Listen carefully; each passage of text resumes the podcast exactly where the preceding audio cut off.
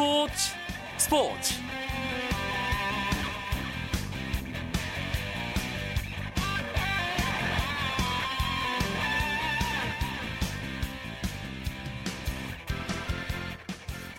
청취자 여러분 안녕하십니까? 스포츠 스포츠 아나운서 한석준입니다. 한국 축구가 브라질 월드컵 16강행에 실패하자 대표팀의 사령탑 홍명보 감독의 거취가 축구계 최대 화두로 떠올랐습니다. 아, 축구협회는 이 문제를 정몽규 축구협회장과 홍명보 감독의 만남을 통해서 풀어나갈 계획이고요 어, 그 두 사람은 이번 주 안에 계약 기간 유지 문제와 대표팀 운영 방안을 놓고 허심탄회하게 논의하는 자리를 마련했다는 소식이 있고요. 이 소식 잠시 후에 자세하게 알아보겠습니다. 8강 팀이 대부분 가려지고 있습니다. 브라질 월드컵 이야기, 월드컵 review and preview 준비하고 있고요. 프로야구 오늘의 경기 상황도 짚어드립니다. 먼저 오늘 들어온 주요 스포츠 소식부터 정리해드립니다.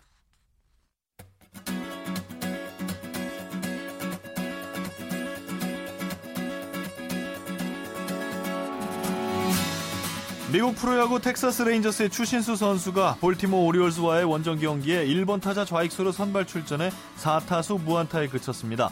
이로써 추신수의 시즌 타율은 2할 5푼 5리에서 2할 5푼 1리로 떨어졌고 현지 시각으로 6월 마지막 경기를 가진 추신수의 월간 타율은 1할 7푼 9리로 아주 저조한 성적을 남겼습니다.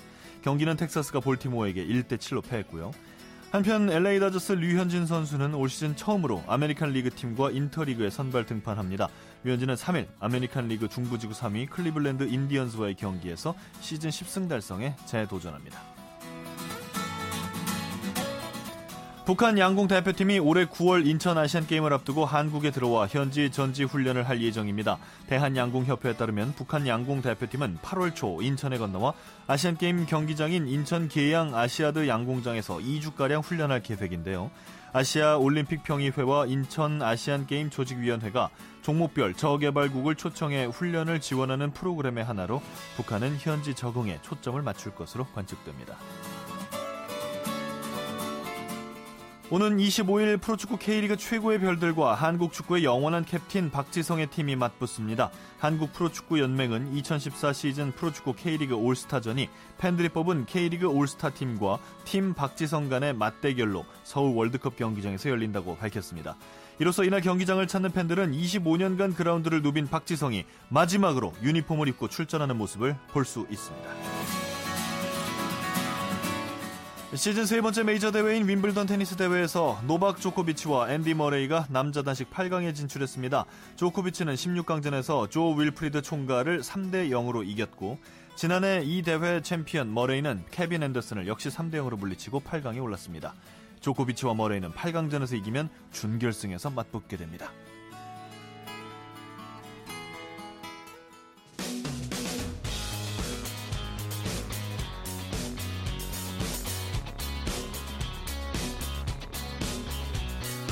따뜻한 비판이 있습니다. 냉철한 분석이 있습니다. 스포츠 스포츠. 프로야구 경기 상황 살펴보시죠. 일간 스포츠의 유병민 기자입니다. 안녕하십니까? 네, 안녕하세요. 네, 저희가 어제 이 재밌을 것 같은 경기들 몇 가지 얘기했는데 그 중에 하나가 5, 6위전이었습니다. 두산과 네. 기아 주중 3연전 광주에서 열리는데 어떻게 되고 있습니까? 네, 지금 광주에서 열리고 있는 두산과 기아의 경기는 9회 말이 진행되는 가운데 두산이 4대 3으로 한 점 차로 앞서 있습니다.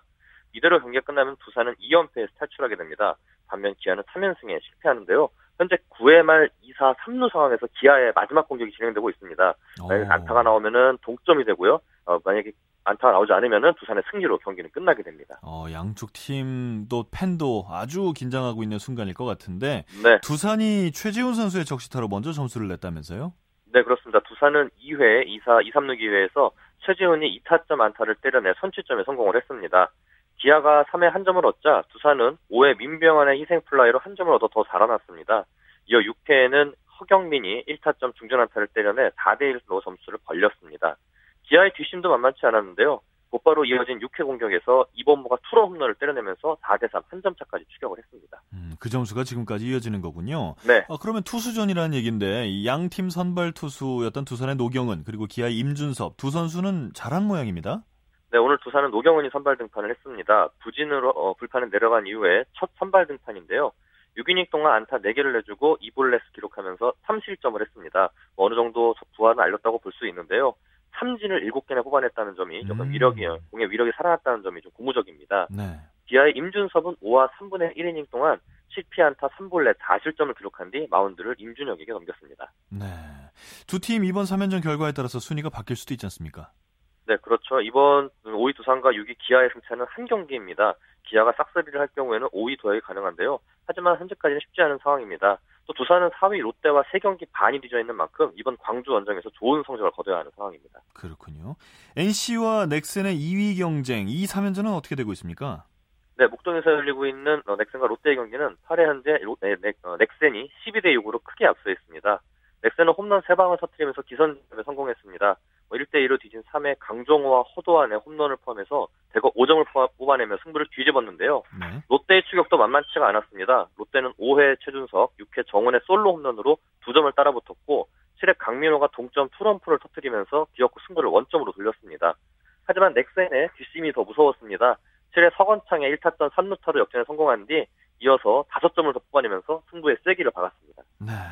강정호 선수가 연타석 홈런을 쳤다고요? 네, 오늘 강정호가 시즌 23호, 24호 홈런을 잇따라 폭발시켰는데요. 강정호는 2회 말 첫 타석에서 롯데 선발 쉐인 유먼의 직구를 완벽하게 밀어쳐서 우측 담장을 넘기는 솔로 홈런을 터뜨렸습니다. 어, 불붙은 방망이는 두 번째 타석에서도 불탔는데 어, 3회의 두 번째 타석에서 어, 유먼의 체인점을 잡아당겨서 이번엔 좌측 담장을 넘겨가는 투런 홈런을 터뜨렸습니다. 어, 현재 박병호 선수가 29개를 기록하고 있는데요. 5개 차이로 바짝 추격했습니다. 그렇군요. NC와 SK 경기는요? 네, 현재 지금 마산에서 열리고 있는 NC와 SK 경기는 8회가 진행되는 가운데 4대4 두 팀이 팽팽하게 맞서 있습니다. 어, SK, 어, NC가 4대 3까지 앞서 있었는데 방금 전에 동점이 됐습니다. 아, 그랬군요. 어, 5회 말에 NC가 또 역전을 했었다면서요? 네, 그렇습니다. NC는 1대 0으로 앞선 3회 선발 이재학이 SK 이명기에게 역전 투런프를 내줬습니다. 5회에도 이재학이 실점하면서 1대 3으로 끌려갔는데요. 하지만 아까 말씀하신 것처럼 이어진 5회 말 공격에서 석점을 얻으면서 경기를 뒤집었습니다. 1사 만루에서 김종호의 1타점 적시타와 세임지의 2타점 적시타가 터지면서 역전에 성공을 했습니다.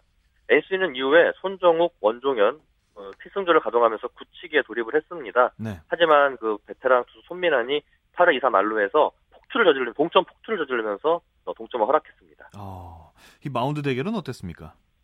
어, NC는 오늘 이재학이 선발로 나섰고 SK는 박민호가 올 시즌 두 번째로 선발 등판을 했는데요. 네. 마운드에서는 뭐 큰 무게감 차이가 나는 듯했지만은 두 선수의 성적은 비슷했습니다.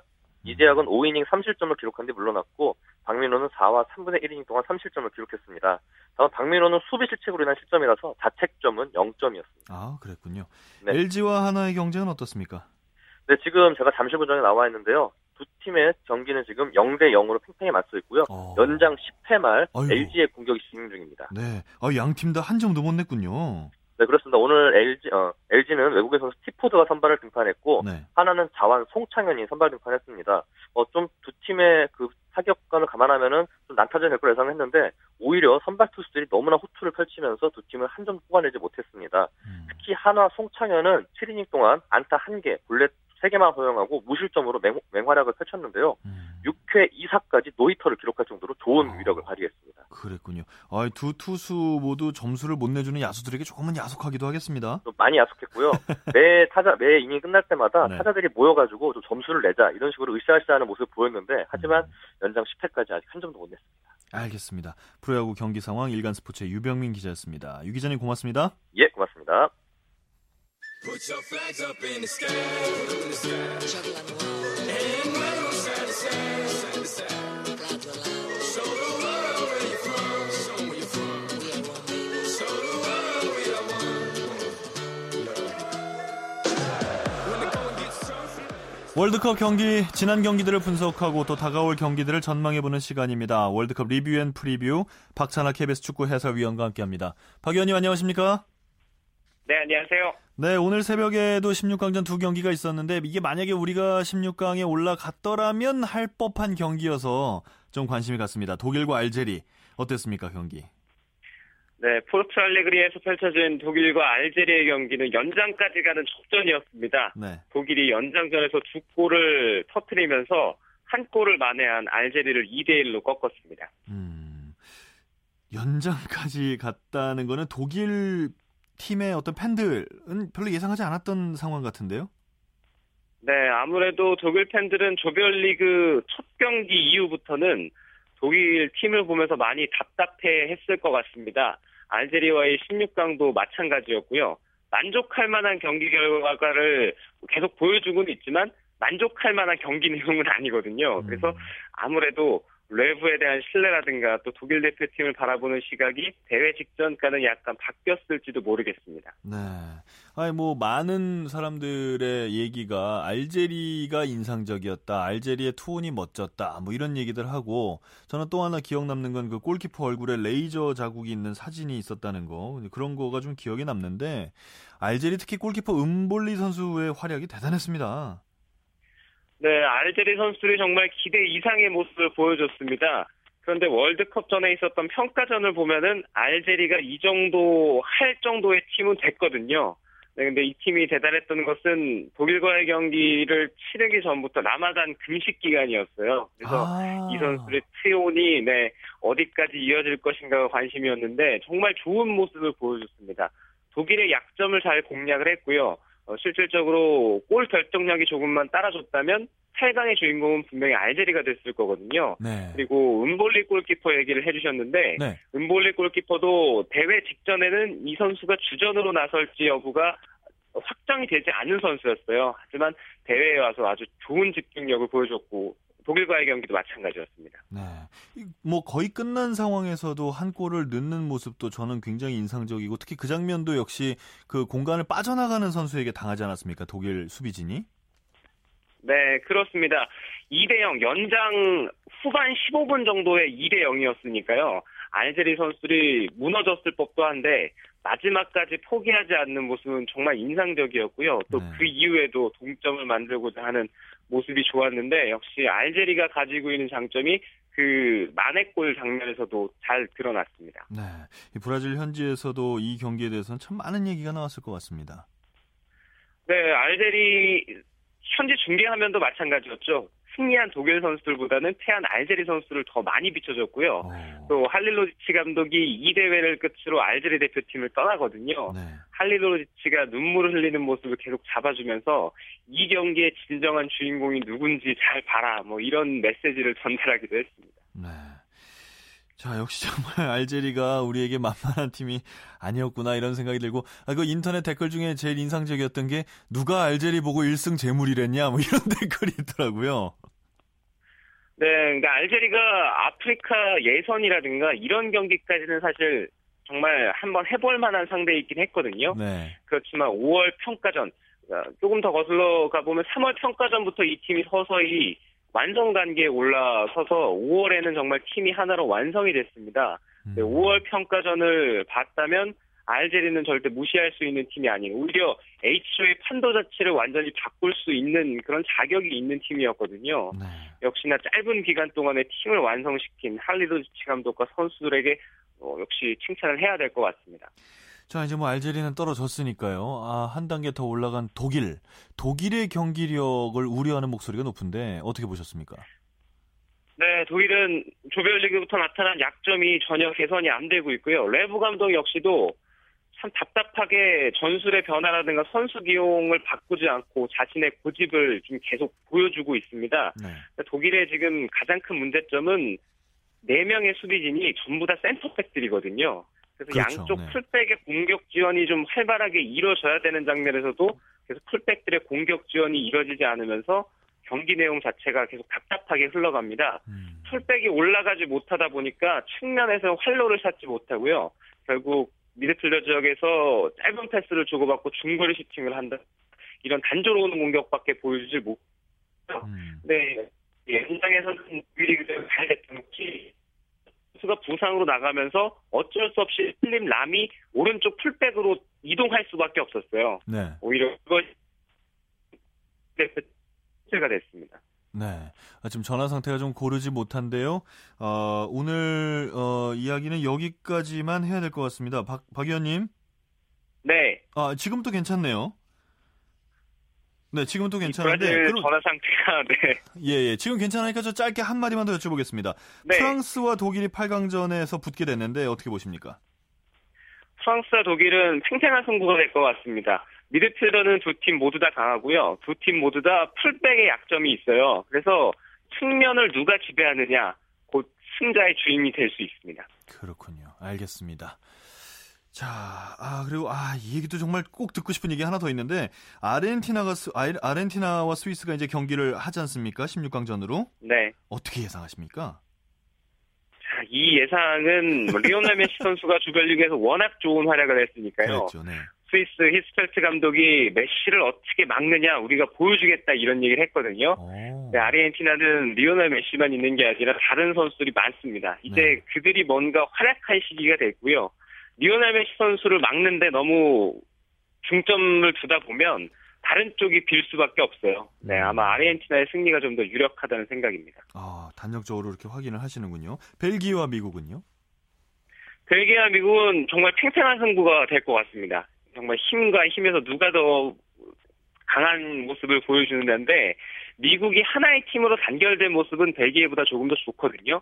하지만 개개인의 능력은 역시 벨기에가 뛰어납니다. 네. 하나의 팀이냐 아니면 개인의 힘이냐 이 싸움입니다. 알겠습니다.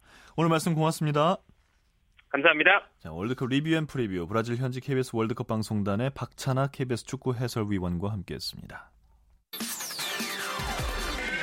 전문가의 분석. 맛깔나는 해설. 땀과 또 열정으로 KBS one에 출석. 탄탄한 구성. 편파 따윈 없어. 매니아들 줄서 경청하는 게 당연한 순서. 스포츠 스포츠 스포츠 스포츠. 넘버 스포츠 라디오. KBS 원 자, 아, 월드컵은 이제 16강을 넘어 8강으로 가려고 하고 있고요. 그래서 점점 경기들은 재밌어지고 있습니다만 우리의 축구는 그렇게 재밌지만은 않습니다. 월드컵 후 폭풍이 거센 한국 축구 이야기도 해보죠. 풋볼리스트의 김환 기자입니다. 안녕하십니까? 네, 안녕하세요. 16강이 실패한 우리 대표팀에게 비판의 목소리가 정말 끊이질 않습니다. 네, 뭐 기대가 큰 만큼 실망도 큰 것 같습니다. 사실 가장 큰 실망감은 알제리전에 보여준 무기력한 모습이라고 할 수 있겠는데요. 네. 승패를 떠나서 한국이 평소 보여줬던 투지와 집중력이 전혀 보이지 않는 경기라서 비판의 목소리는 더 거센 것 같습니다. 음, 귀국 후에 대표팀은 바로 해산을 했죠. 혹시 뭐 귀국한 선수들의 동향을 좀 아시는 게 있습니까? 네, 뭐 일단 마지막 인사를 한 뒤에 가족과 뭐 에이전트 차를 타고 뿔뿔이 흩어졌습니다. 일단 K리그 선수들은 당장 주말에 경기가 있기 때문에 소속팀으로 돌아갔고요. 해외파 선수들도 길게는 3주, 짧게는 2주 정도밖에 시간이 남지 않았거든요. 일단 뭐 각자 몸 상태를 체크하거나 가벼운 부상을 치료하는 정도로 시간을 보내고 있습니다. 네. 요즘 그 한국 어떤 축구 소식의 중점이 홍명보 감독이 계속 남아 있을 거냐, 아니면 사퇴할 네. 거냐, 너무 이 부분에만 초점이 맞춰지는 거긴 한데, 어, 홍 감독은 일단 귀국 현장에서는 즉답을 피했습니다.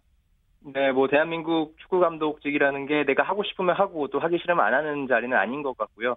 어찌됐건 대한축구협회가 임명을 했기 때문에 대화를 하는 과정은 반드시 필요할 것 같습니다. 아, 이번 주 내로 정몽규 회장과 면담을 통해서 거취를 결정하지 않을까 생각이 됩니다. 네. 그 여론이나 축구계 의견도요. 어, 일단 제 주변에서는 무조건 책임져야 하지 않느냐, 사퇴해야 된다 이런 사람도 있고 이번이 어마어마한 경험이 됐을 거다. 준비 기간도 짧았는데 네. 다음 때까지 좀 기다려 봐야 된다 이런 의견도 있습니다. 그렇죠. 아무래도 이제 준비 기간이 짧았다는 점에 있기 때문에 여론이 갈리고 있는 것으로 좀 보이는데 어, 게다가 이제 한국 축구를 상징하는 감독이기 때문에 아무래도 좀 조심스럽고 말도 많은 것 같습니다. 네. 뭐홍 감독이 대표팀에 남든 떠나든 뒷말은 굉장히 많을 것으로 보여요. 음. 하긴 저 선수 홍명보를 기억한다면 그렇게 막 막말하거나 욕하긴 좀 힘들어요. 네, 그렇죠. 뭐 워낙 선수로서 업적이 대단했고 사실 감독으로서도 뭐 올림픽 어, 동메달도 있고 네. 그럼요. 대표팀을 네, 잘 이끌었기 때문에 음. 뭐 어떻게 보면 첫 번째 실패라고 할 수 있겠는데요. 그런 부분은 좀 약간 안타깝게 느껴집니다. 어, 정몽규 정몽규 축구협회장 그리고 홍명보 감독 이번 주에 만난다면서요? 네, 뭐 홍 감독이 먼저 자신의 생각을 밝히는 순서로 좀 이야기가 진행되지 않을까 예상이 되는데요. 네. 뭐 정 회장도 홍 감독의 의견을 무시할 수는 없을 것으로 보입니다. 일단 홍 감독이 첫 번째로 어떻게 의견을 제시하느냐에 따라서 좀 거치가 결정될 것 같습니다. 음, 그럼 축구협회는 일단은 홍명보 감독의 생각을 다 들을 때까지 기다리는 쪽이다 이런 말씀이시네요. 네, 뭐 일단 축구협회 방침은요 아시안컵까지 감독직을 맡기로 결정한 만큼 쉽게 경질이라는 단어를 쓸 것 같지는 않아 보이고요. 음. 어, 경질하는 건 처음 했던 약속을 지키지 않는 셈인데 뭐 그렇게까지는 하지 않을 거고 일단 원칙론을 고수할 것 같습니다. 물론 홍 감독의 의중이 중요하겠지만요. 네. 형, 1월에 정말 아시안컵이 있으니까 그 전에 교체하는 게 좀 부담일 수도 있겠어요. 네, 앞서 말씀드렸듯이 외국인 감독이 뭐 새로 오든 또 국내 감독이 선임이 되든 쉽지는 않습니다. 네. 이제 7개월밖에 남지 않았는데 뭐 그렇다고 축구협회가 마땅한 카드를 준비를 해놓은 것도 아니고요. 여러모로 고민이 되고 또 부담이 될 것으로 보입니다. 음, 정말 만약에 교체를 한다면 또 준비 부족 얘기가 나올 수밖에 없지 않습니까? 네, 맞습니다. 뭐 월드컵보다 더 짧은 시간을 해야 되고 아시안컵도 사실 우승한 지 한참 됐거든요. 그렇기 그렇죠. 때문에 긴 준비 시간이 필요한 건데 자, 이런 부분에 있어서 좀 홍 감독도 역시 축구협회도 고민을 해야 될 것 같습니다. 어떤 식이든지 이번 주 안에는 결론이 좀 날 걸로 생각이 되고요. 어, 뭐 팀을 옮기거나 그런 선수도 있습니까? 혹시 유럽파 중에도? 네, 뭐 일단 박주영 선수죠. 아스널에서 방출이 됐기 때문에 현재 소속팀은 없는 상황이고, 아, 박주영 선수 이제 스타일상 국내 유턴은 뭐 불가능할 것으로 보이고요. 이제 원래 뛰었던 프랑스로 돌아가거나 독일 쪽에서는 아직까지도 좀 관심이 좀 있습니다. 음. 쪽으로 이적을 추진할 것으로 보이고 기성용 선수도 이제 팀에 돌아가봐야 알겠지만 어, 좀 사정이 좋지 않으면 팀으로 옮길 가능성도 있습니다. 그렇군요. 뭐 어느 선수가 됐든지 좀 정, 말 뭐랄까요 매 경기 좀 선발 출전할 수 있는 그런 팀으로 갔으면 좋겠다는 생각이 듭니다. 네, 사실 이번 월드컵 때 이제 문제가 됐던 부분이 선- 어, 뛰지 못한 선수들이 출전을 해서 또 부진했다는 건데 어떤 그런 부분을 봤을 때 아시안컵도 있고 또 4년 뒤 월드컵도 있잖아요. 네. 좀뭐 높이 잡는 것도 중요하지만 좀 현실적인 팀으로 가서 꾸준하게 나오는 게 더 중요해 보입니다. 그 선수들이 이번 월드컵에서 좋은 활약을 했으면 참 또 더 좋은 팀으로 갈 수 있는 기회가 됐었을 텐데 그 부분이 좀 아쉽긴 하군요. 이 K리거들은 주말부터 바로 경기를 하는 거죠? 네, 뭐 일단 골키퍼가 절실한 울산은 귀국 당일날 김승규 선수를 훈련에 합류를 시켰습니다. 아. 아무래도 마음이 좀 급한 것 같은데요. 네. 어 그리고 뭐 김신욱, 이용, 이근호, 정성현 선수도 다음날 이제 곧바로 팀에 합류를 했거든요. 네. 뭐 아무래도 K리거들이 유럽파보다는 월드컵에 좋은 활약을 했기 때문에 뭐 주말 열리는 K리그도 또 기대가 됩니다. 음, 그렇군요. 개인적으로 혹시 기대하시는 경기가 있습니까?